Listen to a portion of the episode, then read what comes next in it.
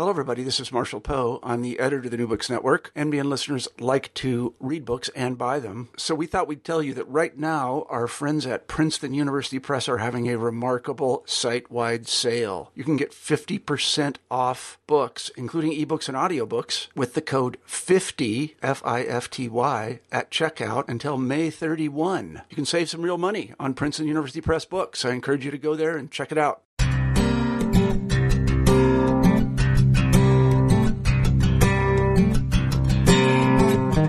Welcome everyone back to another edition of New Books in Education.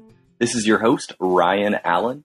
And today I'm excited to bring you a book that I saw uh, a book talk on recently. And I said, you know what, I need to have, uh, have these guys on my podcast. And lucky enough, uh, they were able to facilitate that. So today I have uh, Dr. Edmund Hamann of University of Nebraska at Lincoln. Uh, and he co-edited this book with uh, Stanton Wortham and Enrique uh, Murillo, and this is Revisiting Education in the New Latino Diaspora. Uh, this is Education Policy and Practice Critical uh, Cultural Studies, and it's Information Age Publishing 2015. Uh, Dr. Hamann, thank you for joining me today. My pleasure. Uh, if you could, maybe just uh, tell us how this project came together. You three are the editors, but you have uh, it's quite a large volume uh, uh, with other contributors. So can you kind of tell me how it came together and, and uh, how you worked on it? Actually, there's there's two answers to that in the sense that this is a follow up, entirely new, but it's a follow up to a 2002 volume called Education in the New Latino Diaspora, and that also was the three of us as editors, um, Enrique Murillo, Stanton uh, Wortham, myself. Um, and in a sense, there's a creation story about how that came together, and then there's a lapse, and then there's a creation story about the new volume.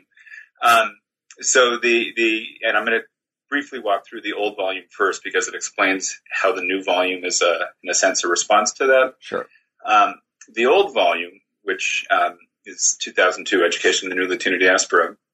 Uh, uh, Enrique had done his doctoral work in uh, Chapel Hill at the University of North Carolina.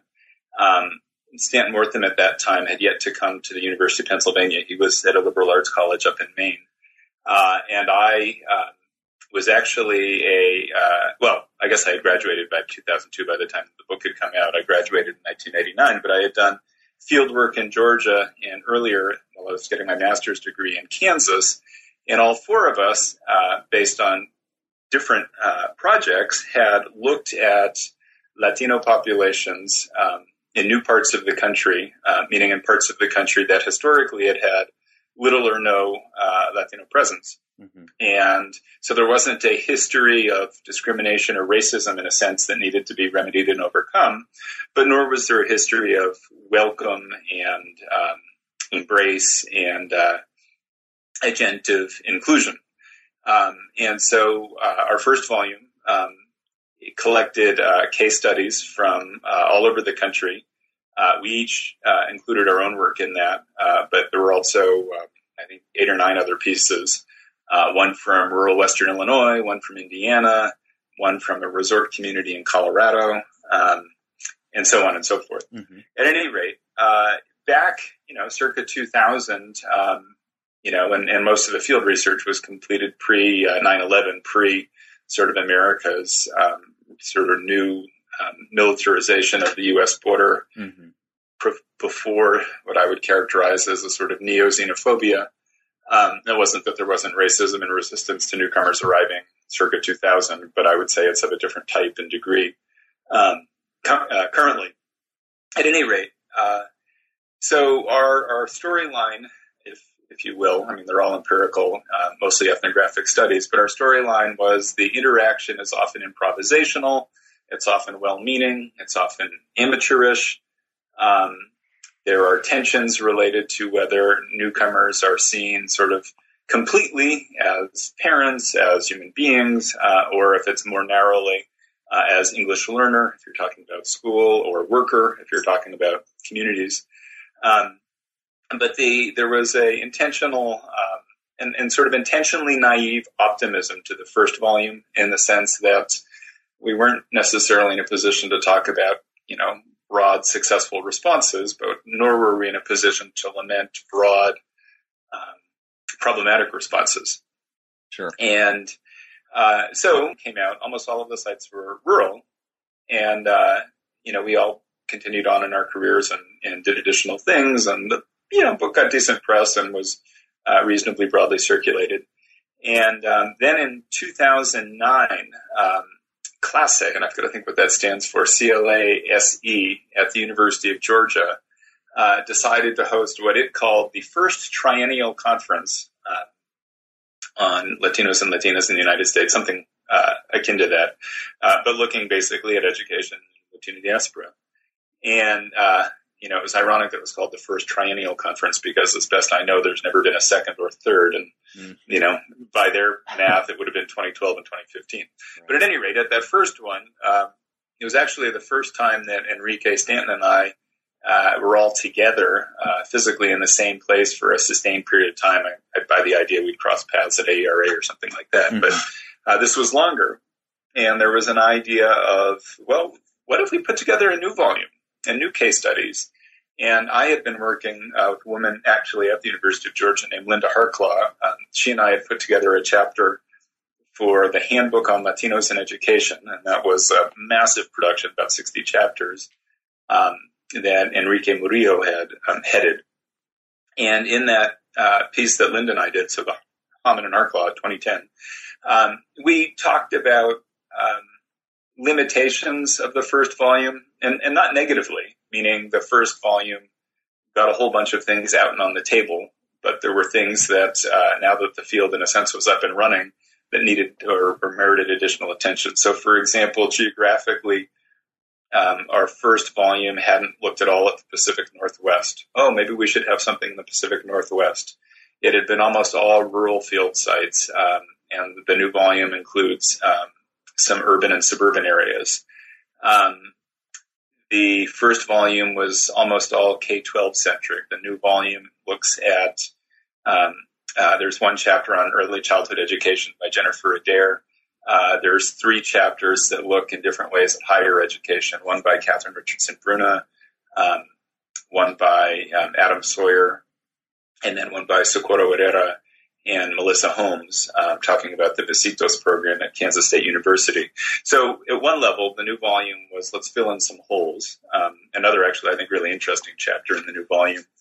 Uh, it talks about the experience of uh, Latin American origin, Latin American identifiable adoptees mm. as a population growing up, uh, often in uh, mixed race families, um, and you know, often to white parents and sort of the question of how well are how well positioned are white parents to understand and promote sort of identity development um, of kids who uh, quite distinctly physiologically different. Right. Um, and you know, there's again, it's sort of raising up the issue that that too is part of the new Latino diaspora experience. At any rate, so the new volume sort of got cooked up in 2009 at this uh, CLASE uh, conference, this triennial convening and uh, then it was just a matter of sort of looking out and about for um, prospective chapter authors. Um, we used um, the the chapter that uh, I did with Linda Harklau for the Handbook on Latinos in Education. We actually used as the first chapter for the new book. That's mm. the only one that's really uh, a reprint, and even then, it's not completely a reprint uh, because we kind of use it as an explanation here according to our 2010 analysis, is where the field needs to turn next. Uh, and then we added, uh, literally italicized sort of paragraphs. We added how this 2015 volume uh, attended to some of that. So, um, but anyway, uh, I would argue one more important point is that the new volume is is more skeptical or even critical. Um, you know, these places often have had 15, 20, 25 years to mount um, institutional, thoughtful responses um, and you know, it's not that there are no stories of success anywhere, but but by and large, if you look at high school graduation rates, if you look at continuation rates on four-year colleges, if you look at achievement test scores, if you look at um, uh, sort of community ideologies about inclusion and exclusion, there's still a long way to go. Mm. Um, and uh, and it's not you know, I'm, I'm, willing to give somebody a, a, temporary pass of, oh, improvisation, meaning, well, trying to figure it out. But if 20 years on you're still trying to figure it out, there's there's an additional storyline, mm-hmm. uh, and there's something uh, in a sense, less flattering uh, about what what one needs to describe. Sure, sure. Uh, if, if, we could maybe jump into to some of the parts of the book, and you and you actually have it broken up into into three sections. Uh, the intro, which you kind of talked about, um, but then the, the, section two, actors, improvisational local practice, which you sort of have off to the side, grassroots to policy. Right. Uh, and can you kind of maybe talk about sort of how that section, uh, what's sort of some of the themes, or, or, maybe even if you want to get into any of the specifics that uh, that can really capture what that. Sure. Uh, well, and so this this book fits into a series that more than anything has an anthropologic anthropological take on um, policy implementation. Mm-hmm. And so, uh, traditionally, in, in, a number of fields, we tend to think of policy in a kind of top-down nature. You know, policymakers, understood as political leaders, someplace cook up an idea, and then the question is, how do the different um, people uh, who are charged with various responsibilities in relation to that policy, how do they perform uh, those tasks? And actually, the third part of the book somewhat follows a well, if this is the policy, what happens on the ground? Um, here, I mean, policy ideas don't come from nowhere. They come from often anecdotes, often direct personal experience. And so when we say grassroots to policy, the idea was to frame um, particular circumstances and, and, really point as a question, well, what about policy? Um, what about larger frameworks that would be responsive? So Erica Bruning, uh, who actually was a doctoral student at the University of Nebraska when she was doing this research, and now is at uh, Nebraska Wesleyan University. Uh, she studied a uh, high school um, where there were four identified English language learners. So four out of 600 kids. And, you know, she calls it a low incidence population. And, you know, I think they're very interesting and real questions. What is the capacity as well as the responsibility of a school to respond to four kids, you know, mm-hmm. less than 1% of their total population? Right. Um, and uh, you know, and there's not an awful lot of familiarity, and there's not a lot of understanding as what ought to happen. But it follows that if you're looking at a phenomena like a diaspora, where you've got growing populations in more and more areas, this low incidence reality is happening more and more commonly in a lot of different places. And if you added up, you know, if you could find 200 places in Nebraska with, you know, uh, at least one identified English learner, but say less than five, um, and I'm sure we have 100 schools like that, if not a thousand, in the state of Nebraska. And then multiply that um, in many other places across the country, you suddenly realize that numerically, because uh, at one level, we're making the argument that uh, education policy needs to figure out mechanisms where, in widely dispersed low incidence populations, there's nonetheless some thoughtfulness, some responsiveness to how these kids are situated and what they need. Um, fortunately, we're finally in an era in American history where if this was a particular special education population, for example, you know, you start to see a response. And I would argue that, well, ELs and special ed are importantly different in a whole bunch of ways. Uh, and I'm not trying to lose that point. But if we can respond to low incidence populations in one scenario, presumably we need to figure out a way to respond to different low incidence populations in another. Sure. So anyway, that's you know a grassroots to policy. Let's look at a particular case, a particular instance, talk about how well this case may be particular in terms of details. It's hardly a unique uh, scenario, and and there needs to be some sort of larger scale thought about what to do about it. Um, if you look at chapter three, the Luis Urrieta uh, Lancolano and uh, Jiun Ojo uh, chapter, learning from the testimonial of a, and this is in quotes, successful undocumented Latino student in North Carolina. Um, actually, it introduces the term testimonio, which shows up again in several of the other chapters, and I think it's an important idea, and I'll circle back to that. Sure. Um, but in brief, chapter three, and I won't do this with every chapter, mind you, but this is a, a useful second example. Right. Um, three, uh, you know, basically, um, Luis and his colleagues were interviewing this um, uh, college graduate uh, as part of a different research project, and then uh, you know it was in a, a, recorded interview, and he I think trusted the interview process enough, he the interviewee, um, that he uh, felt safe, uh, basically articulating at length and in detail a complaint. You know, he was frustrated that constantly he was you know being asked when people talked a little bit about his background and circumstances. Uh, he was undocumented, but he'd been able to secure, um, through the assistance of some others, um, scholarships to uh, get through uh, four-year um, university experience, earn a degree. Mm-hmm. And people were like, "Oh, aren't you grateful? Isn't that terrific? How many people sort of helped you?" And his, uh, at least superficially surprising response, not necessarily surprising if you think about it, was, "No, I'm angry." Mm. And you know, that set up the question: Well, why are you angry? Didn't lots of people sort of generously figure out a way to have you move around all of these obstacles? And his point was, why were there all of these obstacles that needed moved around? Um, and you know, he was somebody who'd come as a kid to the states, uh, bought into an American storyline about you know, study hard and you'll advance. Uh, you know, this generation ahead of the generation that precedes it, and so forth. And uh, but you know, concurrent to some version of welcome, some version of school saying, uh, "will help you develop academically," it was also constantly telling them, "But you're different. We're going to need to make special accommodation. Here's uh, an obstacle we'll throw at you that we don't throw at anybody else." Um, and so uh, it was uh, ultimately. Um, even though it was successful from a did you get a degree standpoint, it was quite fraught and problematic. Um, and I think he articulates quite movingly, and, and, you know, this is one case, but again, back to policy at a larger scale, he articulates quite movingly the Dreamer case, um, Dreamer meaning the Dream Act um, pending legislation that has been, you know, up for consideration for 14 years in a row now by Congress and it's yet right. to pass. Right. Uh, but this idea of uh, students who come here as children and then have the developed capacity to contribute substantively uh, to American public life, and yet we restrict them and, and don't come up with means to do that. So, from a grassroots to policy standpoint, here again is you know a, a particular case, a particular instantiation, and yet it's in service to a larger argument. Um, and uh, I would make the point that the remaining chapters in this section, uh, each telling uh, sort of different pieces, um, continue on um, in that vein.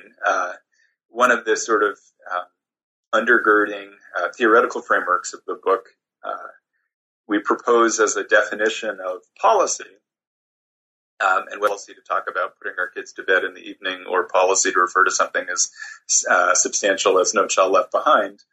Uh, I would argue that all policies share three ingredients: a problem diagnosis, strategies for the problem's response, and then a um, imagined uh, better world where if the policy is enacted, here's what the new reality is supposed to come look like.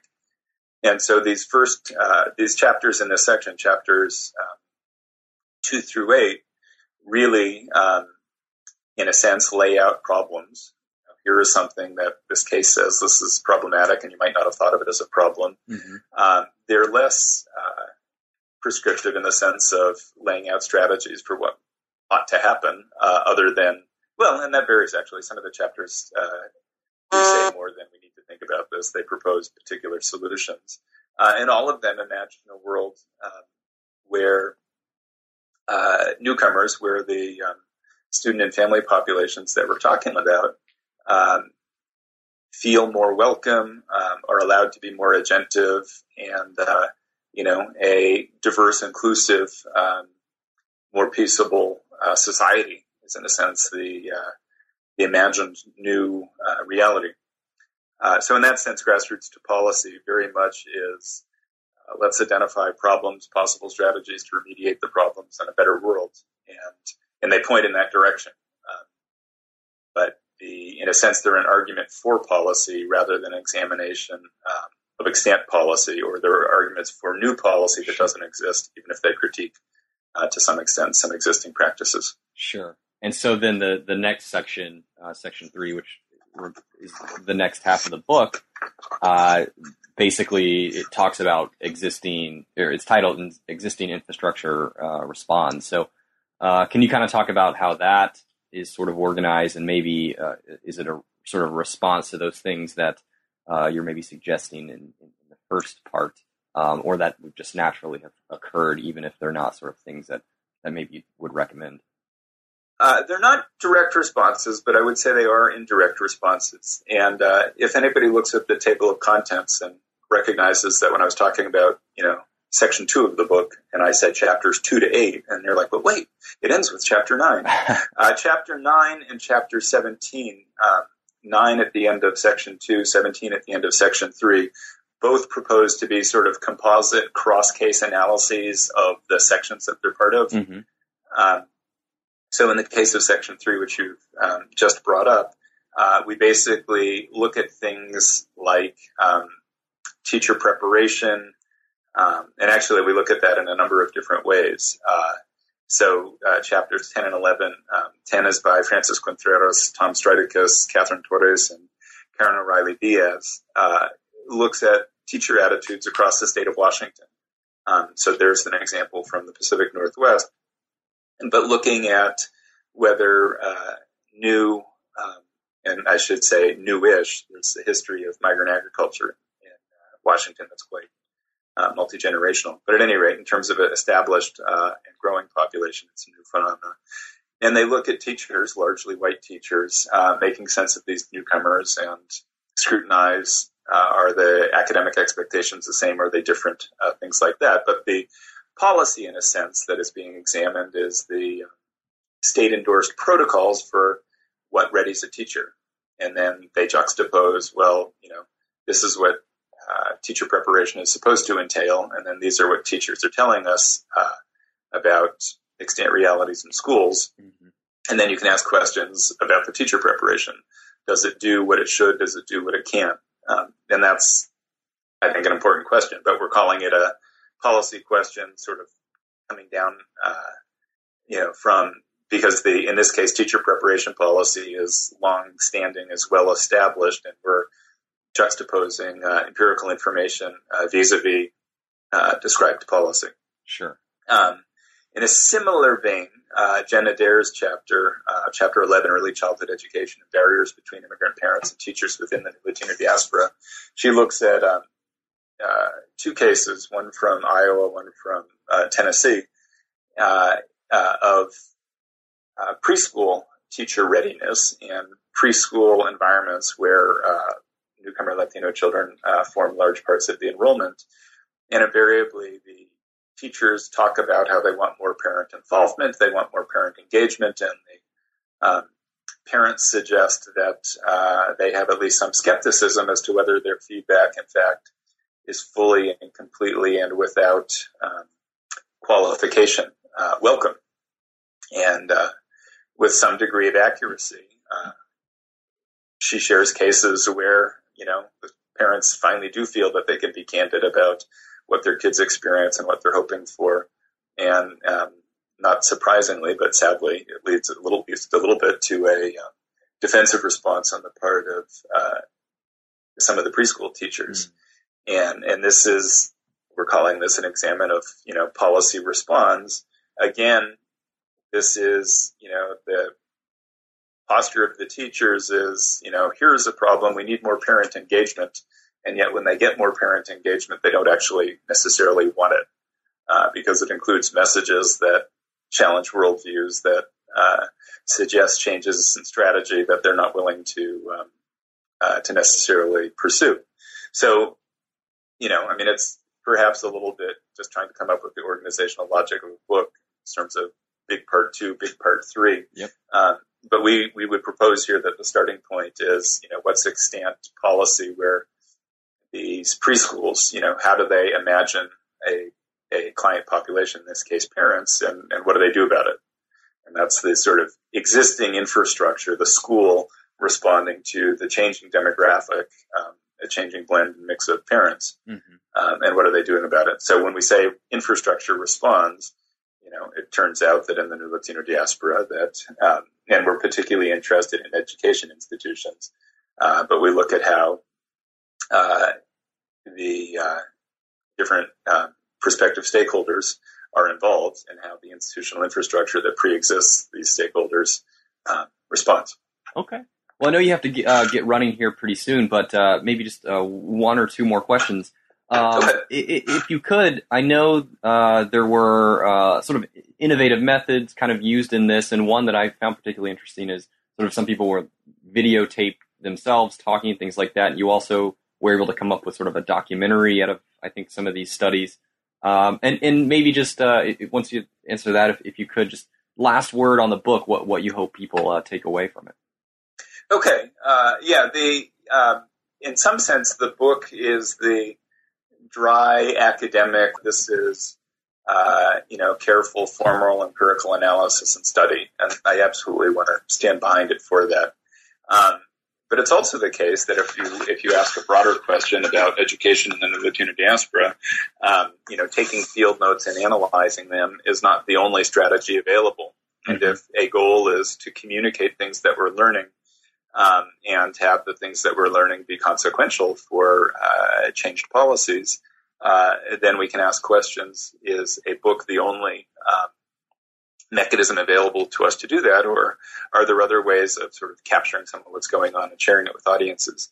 Uh, so in the presentation at Teachers College that you saw, that mm-hmm. you alluded to, um, uh, Stan Wortham, my uh, co-editor, uh, shared some video of work that they have done in a uh, mid-Atlantic suburb of a big city, uh, and you know they chronicle um, sort of new uh, ethnic fair kind of celebrations uh, down on Main Street.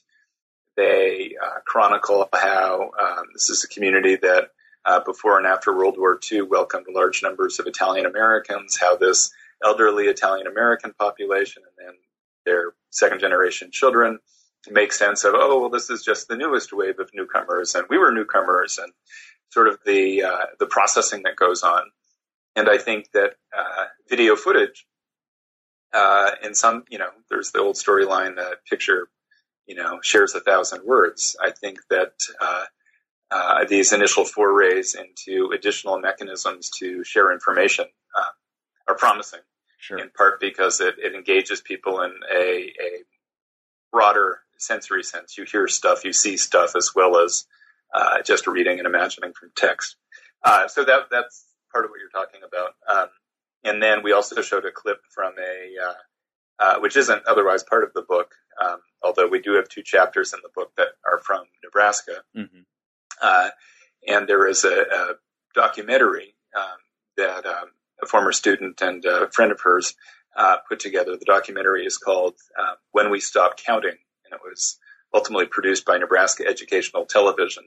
And they do a nice job of uh, basically a year in the life of six uh, Latino and Latina um, students in Crete, Nebraska. Um, Crete is a meatpacking community. It's recently become a majority Latino school district enrollment.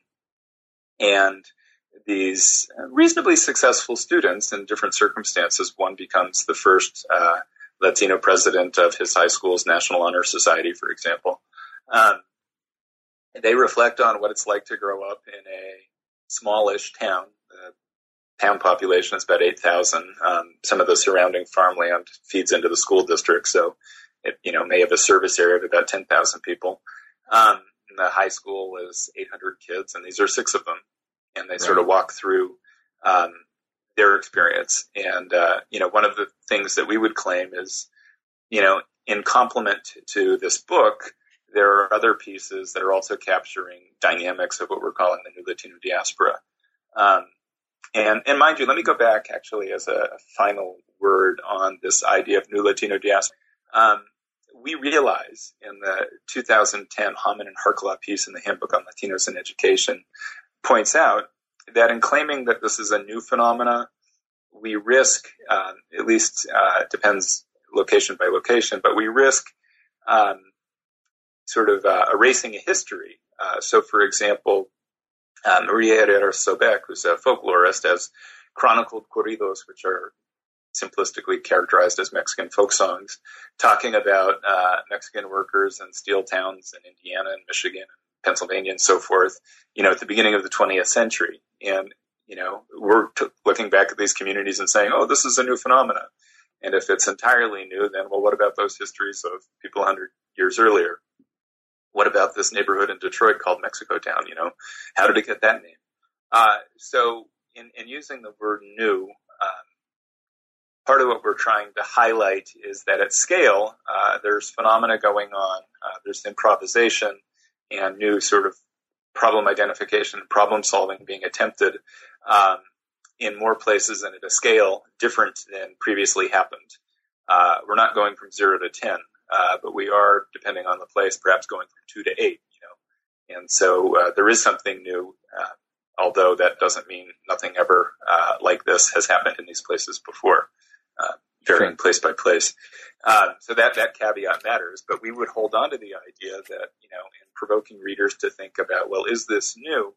Um, part of what we're doing, I think, is is describing scenarios that they otherwise might not have thought of, um, and I guess as scholars, our, our ultimate faith is in the idea that if you put ideas and experiences and information in front of people, you position them better uh, to understand the world and then make decisions about what would be fairer, what would be more inclusive, uh, what would be more responsive, uh, and and even give them some ideas as to what they can do, they the reader, um, to help make that so. Sure. Um, our target audience, for example, uh, is undergraduates, you know, in college, pre-service teachers. I use this book. Uh, I teach a class called School and Society. I use it with, you know, 200 students uh, a year um, through that venue. Uh, we also would use it in graduate classes where you get superintendents, you get principals, you get, you know, sort of people coming back to university for an additional degree. Um, and, uh, you know, we want, uh, you know, for a handful of readers, this will be like, at last my story is being told. Mm. And, and for a bigger number of readers, oh, I hadn't thought of that. This is interesting, you know, and both of those responses, uh, I think matter. Okay. Well, that, that sounds good. Uh, I know you have to go. Uh, one final question, quick elevator pitch. What are you working on next? Uh, that's uh, plural and complicated, but the quick version is uh, I've also been part of a project for about 15 years looking at kids in Mexican schools uh, that have prior experience in the U.S. We tend to think of Mexico and Latin America's sending area. Oh, they send us families. Uh, we don't normally think through how um, some of that migration is circular, mm. and there are folks here who end up there. And uh, you know, if you can imagine a kid with a last name like Ramirez uh, went through kindergarten through grade seven in Oklahoma, and then they're suddenly in a school in Zacatecas, Zacatecas how ready is that school and how ready is that child to suddenly switch and go to school in Spanish for the first time? That child may have grown up in a household where Spanish was used at home, but it really wasn't a big presence in Oklahoma schools. Uh, so we're starting to ask questions about how Mexican schooling, particularly Mexican public schooling, is challenged, and Mexican teachers are challenged by a growing population of kids with experience in both countries. Okay. So that's next. Fantastic. Well, we'll look into that. I know you have to go. So I, I want to thank you, uh, Dr. Hamann, for, for joining me today. And I want everyone to check out Revisiting Education in the New Latino Diaspora. And uh, to all my listeners, I hope you learned.